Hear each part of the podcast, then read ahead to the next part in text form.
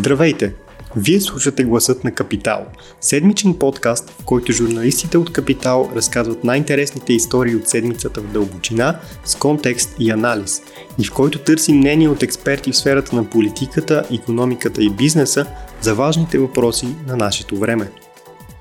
Здравейте, уважаеми слушатели! Вие сте с Гласът на Капитал, а това, което чувате е гласът на Йоан Запрянов. Искате или не, днес сте малко по-бедни отколкото вчера. И утре ще сте малко по-бедни отколкото днес. Когато мине известно време, ще сте осезаемо по-бедни. Така накратко работи инфлацията, обесценяването на парите, което се вижда най-лесно в вдигащите се цени за едни и същи продукти. Оплакванията колко е скъп живота стават все по-чести, шегите в интернет за златните краставици и олио също. Предвид, че инфлацията за януари надхвърли 9% за първ път от 2007 година насам, едва ли скоро и оплакванията и шегите ще намалеят. На този фон прогнозите са разнопосочни. Правителството, например, очаква инфлацията да се смекчи значително след средата на годината. Българската народна банка очаква обратното. Проблемът да се задълбочи. И тук трябва да направим бележката, че този проблем въобще не е само български, той е изцяло глобален. Федералният резерв на САЩ, тяхната централна банка, на практика вече призна, че инфлацията е излязла извън нейния контрол и даде ясна заявка, че тази година ще вдигне значително лихвените проценти. Инфлацията е темата на разговор на тази седмичния брой на Гласът на Капитал, а мой гост е Николай Стоянов. Здравей, Ники! Здрасти! Тази седмица издадоха данните за инфлацията през януари и тя продължава да се ускорява у нас. От твоя гледна точка, доколко е притеснителна, какви са факторите и кое е най-важното, което трябва да знаем по тази тема? До голяма степен инфлацията у нас е вносна и както и ти каза, тя е глобално явление, което се случва и може би ще доминира новините тази година. Така че не можем да кажем, че е нещо, което е грешка на местните управляващи, нови или стари, а е наистина вносен проблем, дошъл най-вече от енергийните цени и скока им миналата година.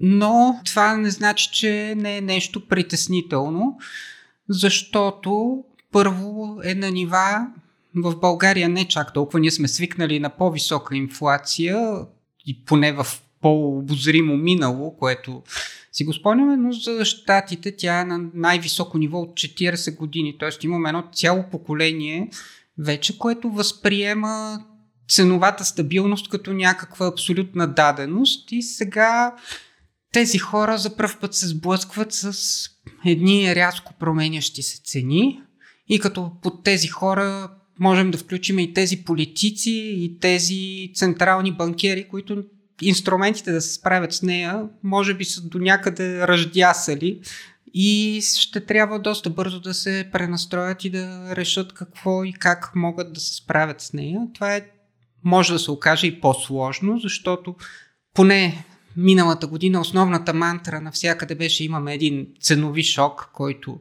е породен най-вече от пандемията. Той ще отмине и всичко ще се върне към нормалното. А сега все повече това възприятие се променя и вече а, почва да доминира страховете, че инфлацията почва да се загнездва в цялата економика. И Тук ще, ще те помоля остане... да не използваме клишето новото нормално. Ще гледам да го избегна, но... Но общото е това. За да обясним какъв е защо е толкова проблемно? Нали, най-голямото клише друго е инфлацията изяжда парите, но всъщност истинският проблем е, че парите са мерната единица на економиката и когато тя се променя рязко, става много по-трудно за всеки потребител, управител на фирма, управляващ държава да си предвижда финансите и да бюджетира. Ако си представиме, че сантиметрите или килограмите почнат да се променят постоянно, това, това нещо е инфлацията за економиката. Мерната единица изведнъж почва да, се, да става различна и то всеки ден. Добре, а, както ти спомена, това е и политически въпрос. Тоест, в България имаме опозиция, която казва, нали, това е промяната, вижте всичко е много по-скъпо. В САЩ има термина Bidenflation. А, но както ти спомена, това е доста трудно нещо, което да се контролира. Мисля, доколко всъщност могат правителството да правят нещо и не е ли това в полето на централните банки? И да и не, и правителството и централните банки могат да действат и проинфлационно и антиинфлационно. Наистина, основната мисия на централните банки, на независимите централни банки, каквито ги познаваме днес, е именно да пазят ценовата стабилност. Те имат вписано в мандата им, трябва да поддържаме инфлация близка до 2%. Напоследък това тази граница малко се попромени миналата година, но в общи линии целта е тази. Защо те трудно могат да се справят с тази цел в момента е нещо много обвързано с политиката. Централните банки имат много мощен инструмент, с който могат да укротят всяка инфлация и това са лихвите. Но вдигането на лихвите носи политически щети, защото забавя економиката и забавя възможността на правителствата, включително на домакинствата и на бизнесите също, да, да вземат ефтино кредит.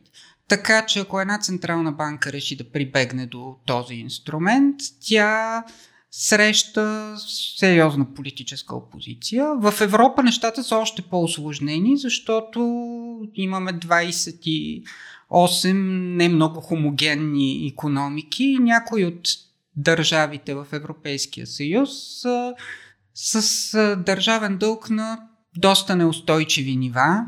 Нали, най-големият проблем естествено е Италия, защото тя просто има най-големият номинално дълг в Европа и той е към момента вече надвишава 150% от нейния брутен вътрешен продукт. Така че всяко покачване на лихвите прави все по-трудно за италианското правителство да го обслужва този дълг. Т.е. всеки нов заем, който тя вземе, ще е по-скъп и това ще прави бюджетните и дефицити още по-големи.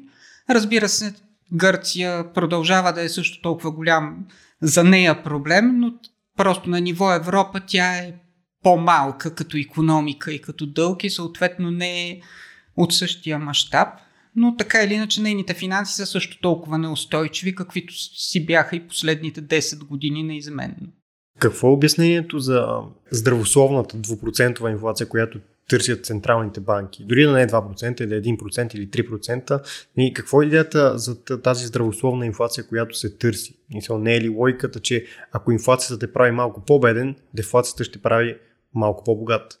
Дефлацията е не по-малко вредна за економиката, особено ако е устойчива, защото спадащите цени а, могат да звучат много добре за потребителите, но един бизнес, изправен пред спадащи цени на неговата продукция, се оказва под доста силен натиск а, да е устойчив.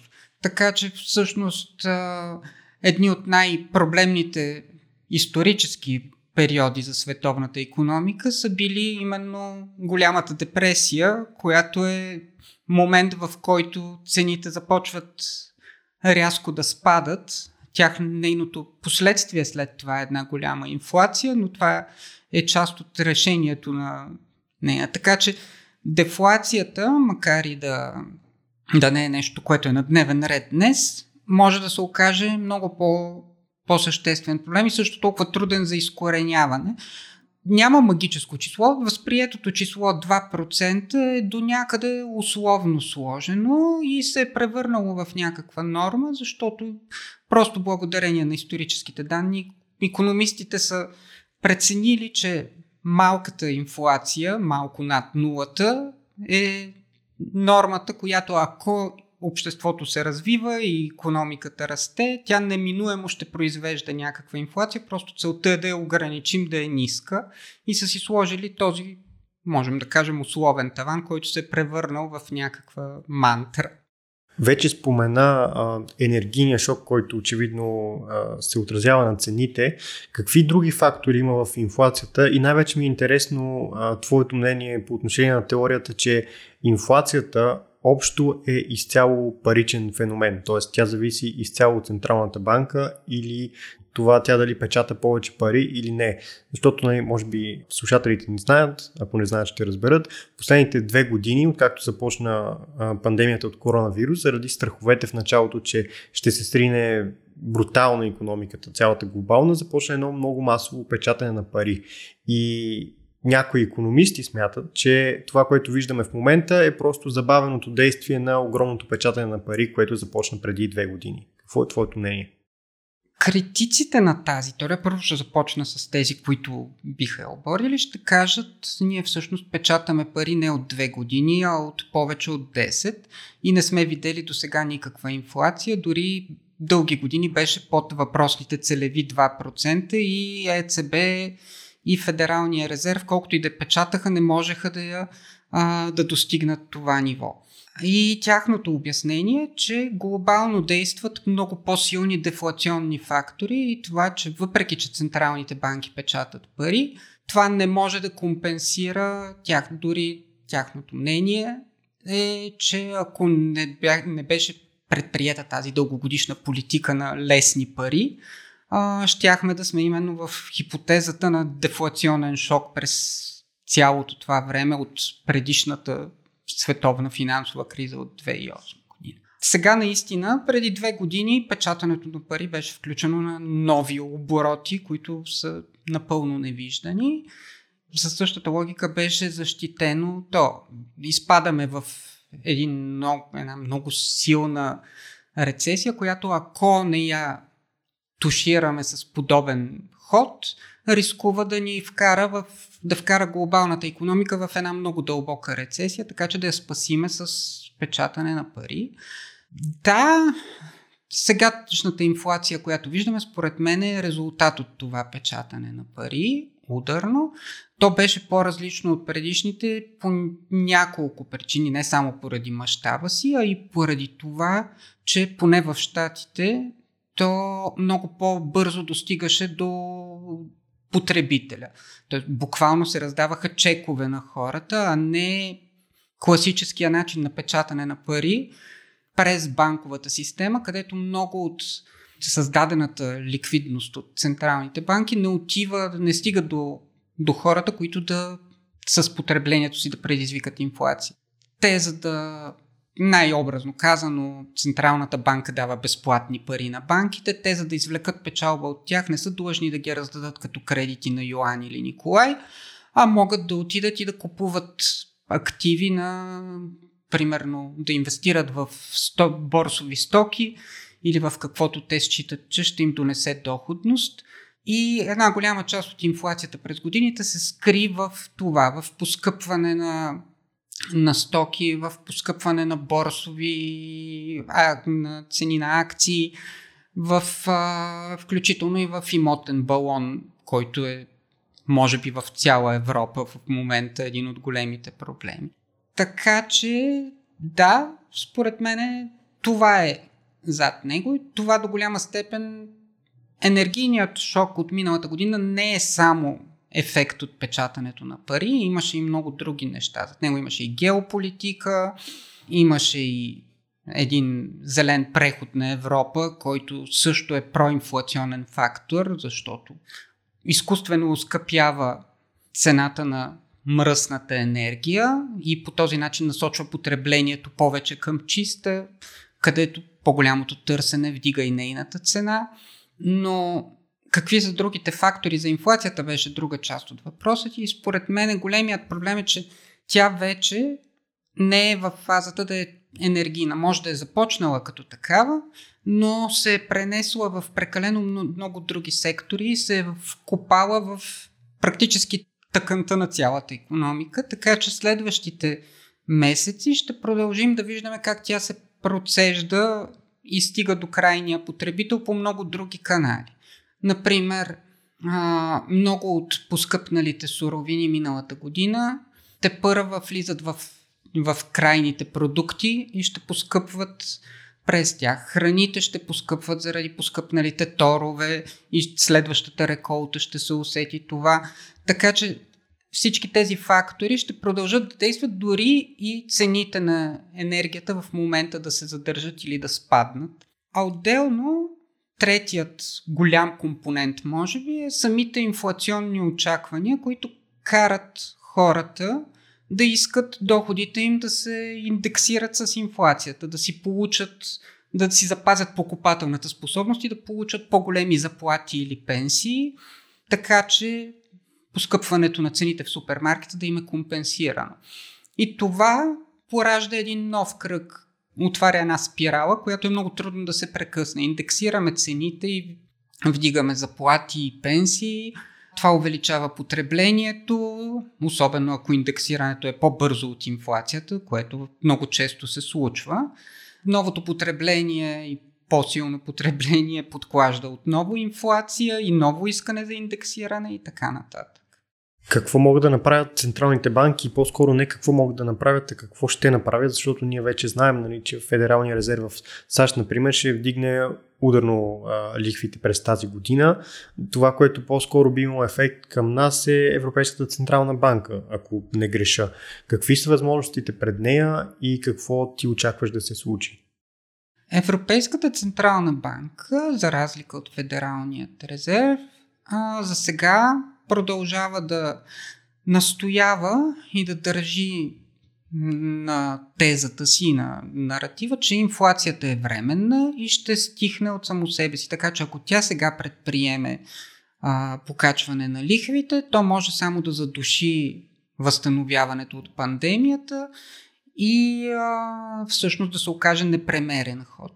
Всичките заявки до сега са, че тази година повишение на лихвите няма да има. А, време пазарите вече започват да очакват такова повишение, може би по-плавно, по-към края на годината и особено ако инфлацията продължи да е висока и да надхвърля прогнозите на Европейската Централна банка, тя може да се окаже под много силен натиск да изостави тази си теза, най-образно казано, ако тя може да поддържа тази си позиция, докато недоволството на хората, и то на обикновения човек, на чичкото с мустаците в Германия, не стане прекалено голямо и той не започне да иска обяснение от своето правителство, защо тези хора в Франкфурт не взимат мерки, когато моите доходи или моите спестявания се обесценяват. Така че трудно е да се прогнозира, но моето лично очакване е, че ЕЦБ ще бъде много по-предпазлива, но като крайно ще се окаже под натиск и все пак в края на годината ще, се, ще бъде принудена да вдига лихвите, но, както си говорихме и по-рано, ще е много ограничено от възможностите колко може да го направи, без да донесе големи щети за по-задлъжнелите европейски правителства. Така че тя е малко между чука и наковалнята и няма полезен ход за нея, който да е безболезнен за всички. Добре, каква е аргументацията за това, че инфлацията ще стигне от само себе си? Тоест, нали малко заравяне на главата в пясъка, когато имаш почти 10% инфлация? Аргументацията за това е, че инфлацията е предизвикана от прекъснатите вериги на доставка, от всичките тези последствия от пандемията, които заработилата вече на не знам дали на пълни обороти, но на добри обороти економика ще изчисти от само себе си. Тоест, ако през 2021 сме имали проблеми с това едни стоки да стигнат от точка А до точка Б и производителя на нещо не е имал възможност да си осигури суровини, това ще започне да се нормализира и а, енергийните цени също ще започнат да. Най-малкото те няма да допринасят за нова инфлация, защото просто като се сравняват годишните цени тази есен с тези от миналата есен, дори да са същите, това вече означава нулева годишна инфлация. Те може да останат на високи нива, но няма поне за сега никой не очаква отново те да растат в пъти, каквото, беше, каквото се случваше миналата година. Така че основания за това, т.е. ако някой иска да защити своята теза, винаги може да намери основания. А, рисковете от това, от това ако е заравяне на главата наистина, защото много економисти предупреждават, че може да е така, е, че Европейската Централна банка жертва най-ценния си капитал, който е доверието в самата нея. ако общо взето дългосрочните очаквания за инфлация продължават в момента да са ниски, както в Европа, така и в Штатите. Тоест, ако се погледне и през пазарни измерители, и през нагласи, всеки очаква дългосрочно инфлацията все пак да е 2% и това се дължи именно на доверието в централните банки, че те ще успеят да постигнат своята цел, своето целево ниво. Но ако ЕЦБ успее да подкопае доверието в себе си достатъчно, инфлационните очаквания може да се изстрелят много бързо и тя да, да е принудена да, да действа с много по-голям размах и да вдига лихвите много по-рязко. Тоест, ако изпусне духа от бутилката, много по-трудно да може да го върне.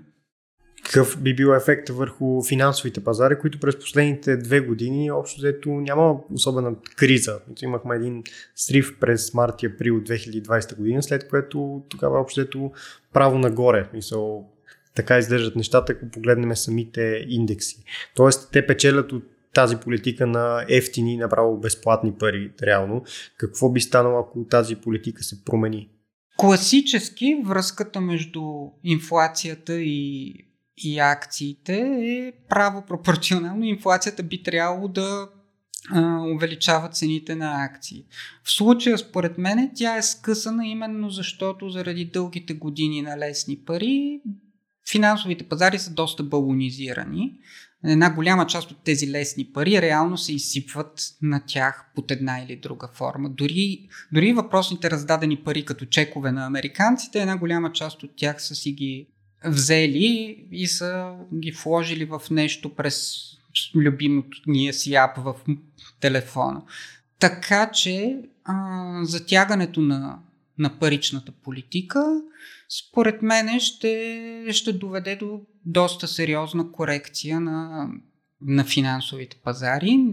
Същевременно пък ще доведе и до покачване на доходността по държавните облигации, съответно до спад на цените им, така че инвеститорите в, на дълговите пазари също няма да са много защитени от такава, от тези действия. И това до някъде си вече си проличава, защото всички сигнали, ако проследиме за промяна в виждането на Федералния резерв и за сигналите, че ще покачва по-ударно лихвите през тази година, водят до срив най-вече в технологичните акции, в тези на компаниите, които до сега са били в по-растящата фаза. Добре, ще те върна в края с, а, към България с а, два въпроса.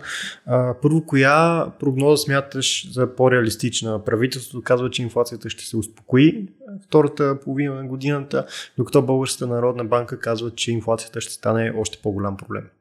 Всъщност и Българска народна банка предвижда инфлацията сега да се ускори в следващите месеци, в края на годината леко да спадне, но до, горе-долу до нивата и в началото на годината. Тоест, нейната прогноза също е за някакъв пик в следващите месеци, може би до средата на годината, качване на нива над 10%, дори някъде около 12% и след това до 7,5% в края на годината. Тоест, разликата между тях е по-скоро е траекторията. Правителството черта е едно, едно хълмче, което е по-низко, а БНБ е едно, което е по-високо. За съжаление, аз по-скоро съм склонен в случая да съм към лагера на, на БНБ. И текущите, дори януарските данни, по-скоро вече чертаят а, нейния хълм, отколкото този на правителството.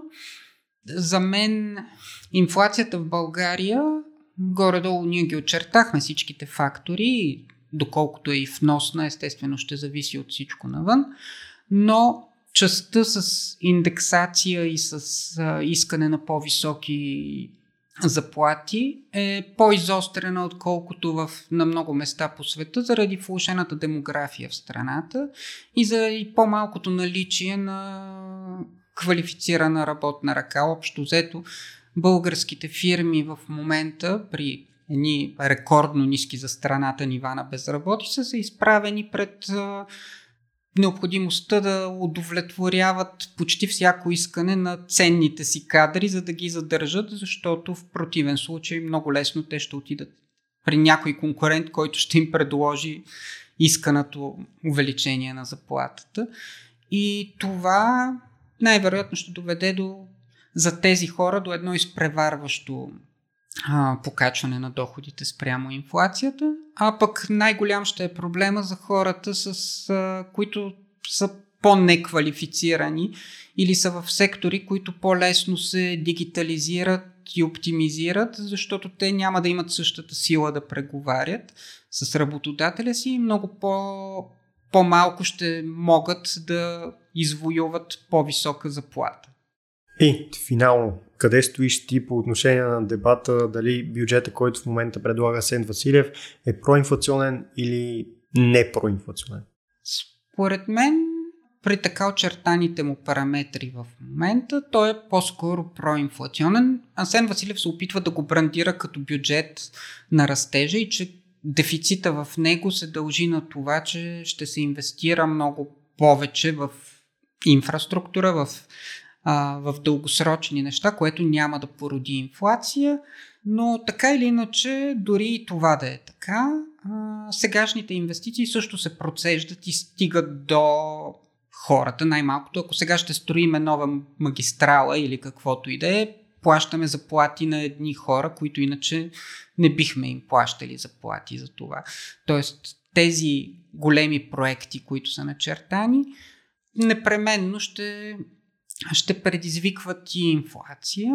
За България това има и един друг допълнителен ъгъл, че ако правителството си наистина си държи на целта да влиза в еврозоната 2024 година, то трябва едва ли не още от сега, от март тази година, да поддържа ниска инфлация, така че да отговаря на чисто цифровия критерий за, за ценова стабилност. Който е колко процент? Той не е фиксиран като процент, но трябва средногодишната инфлация за 12-те месеца преди въпросната дата, когато ще се отсича дали страната отговаря на условията или не, да е спрямо трите най-добре представящи се в Европейския съюз, да е с не повече от 1,5 пункта над тях. В момента нивата на инфлация в България са едни от най-високите в Европейския съюз. Прогнозите на Европейската комисия са също те да са за тази година сред най-високите, а за 2023 да, са най, да е най-високата инфлация в България от всички страни в Европейския съюз. Така че може да се окаже, че с този проинфлационен бюджет, който едва ли ще направи някаква голяма разлика, може би ще увеличи с малко инфлацията, няма да я удвои или да доведе до нещо драматично, но може много сериозно да затрудни перспективите за влизане в еврозоната. Изключително много ти благодаря. Не съм по-оптимистичен след разговора, но със сигурност съм малко по-информиран. Може само да си пожелаем краставиците да станат обратно толкова ефтини, колкото бяха преди година и евентуално, ако искаш бутилка олио или каквото там искаш да се почерпиш след подкаста. Благодаря ти и до нови срещи. Благодаря и аз. Ако този епизод ви е харесал и искате да слушате следващия епизод на Гласът на Капитал веднага, що ми излезе, можете да се абонирате за нас в Apple Podcasts, Google Podcasts и Spotify – Обратна връзка може да ни изпратите на podcast.capital.bg или в профилите на Капитал в социалните мрежи. Музиката, която чувате в гласът на Капитал е композирана от Петър Дундаков специално за Капитал. Аз съм Милан Запрянов, а епизодът монтира Тихомир Конев.